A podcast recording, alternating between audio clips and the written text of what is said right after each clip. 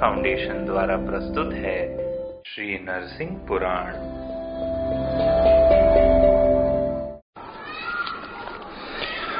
ओम नमो भगवते श्री नरसिंहाय नमः। उनतीसवां अध्याय, शांतनु की संतति का वर्णन। श्री सूत जी कहते हैं, शांतनु के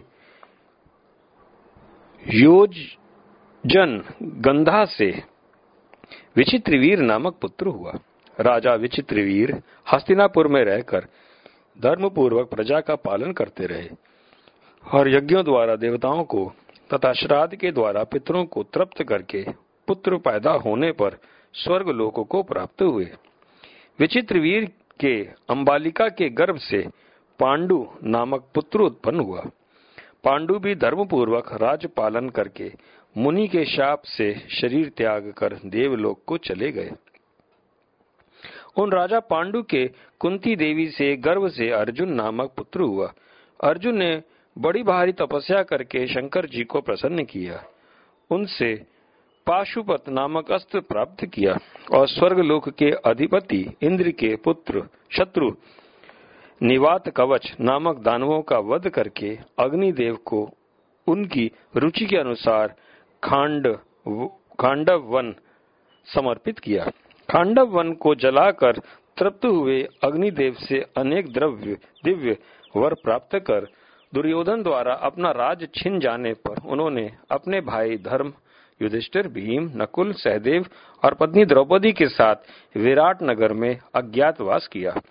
वहाँ जब शत्रुओं ने आक्रमण करके विराट की गवों को अपने अधिकार में कर लिया, तब अर्जुन ने भीष्म द्रोण, कृप, दुर्योधन और कर्ण आदि को हराकर समस्त गाँवों को वापस घुमाया।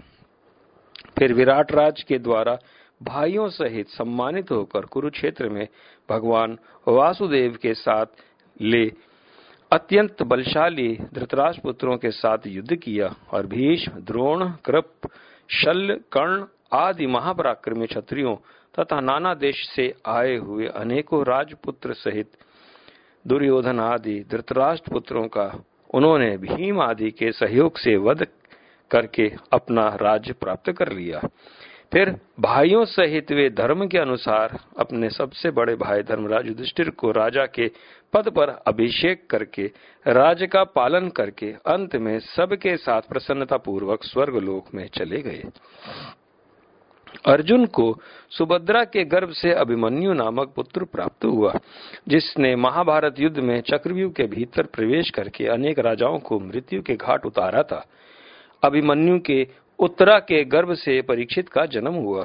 धर्मनंदन युधिष्ठिर जब वानप्रस्थ धर्म के अनुसार वन में जाने लगे, तब उन्होंने परीक्षित को राजा के पद पर अभिषिक्त कर दिया। तब वे भी धर्म पूर्वक राज्य का पालन करके अंत में वैकुंठ धाम में जाकर अक्षय सुख के भागी हुए। परीक्षित से मातृवती के गर्भ से जन्मे जय का जन्म हुआ, जिन्होंने ब्रह्मत्या के पाप से मुक्त होने के लिए व्यास शिष्य वैश वैशंपायन के मुख से संपूर्ण महाभारत आदि से अंत तक सुना था। वे भी धर्म पूर्वक राज्य का पालन करके अंत में स्वर्गवासी हुए। जन्मे जय को अपनी पत्नी पुष्पवती के गर्भ से शतानीक नामक पुत्र प्राप्त हुआ। उन्होंने धर्म पूर्वक राज्य का पालन करते हुए संसार दुख से विरक्त हो शनक के उपदेश से याग आदि कर्मों के द्वारा समस्त लोगों के अधीश्वर भगवान विष्णु की निष्काम भाव से आराधना की और अंत में वैष्णव धाम को प्राप्त कर लिया। शतानी के फलवती के गर्भ से सहस्त्रानीक की उत्पत्ति हुई। सहस्त्रानीक बाल अवस्था में ही राजा के पद पर अभिषिक्त हो भगवान नरसिंह के प्रति अत्यंत भक्ति भाव रखते रख, रखने लगे। उनके चरित्र का आगे वर्णन किया जाएगा। सहस्त्रानीक के मृगवती से उदयन हुए। वे कौशंबी में धर्मपूर्वक राज्य का पालन करके नारायण की आराधना करते हुए वैकुंठ धाम को प्राप्त हुए। उदयन के वास, वासव दत्ता के गर्भ से नर वाहन नामक पुत्र हुआ।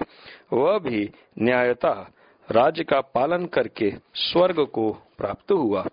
नरवाहन ने के अश्वमेघ दत्ता के गर्भ से क्षेमक नामक पुत्र जन्म हुआ। क्षेमक राजा के पद पर प्रतिष्ठित होने के पश्चात प्रजा का धर्म पूर्वक पालन करने लगे।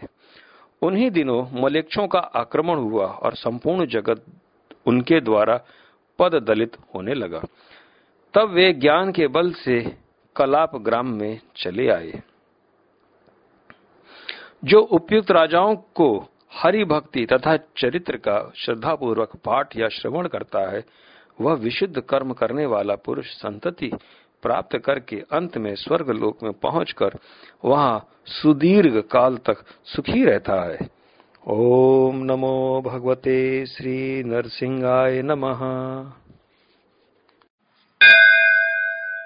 श्री नरसिंह पुराण गुरु श्री हितेंद्र के मुखार बिंदु से बोला गया। यह हम सबने सुना। अधिक जानकारी www.lordshrikalki.com पर प्राप्त करें।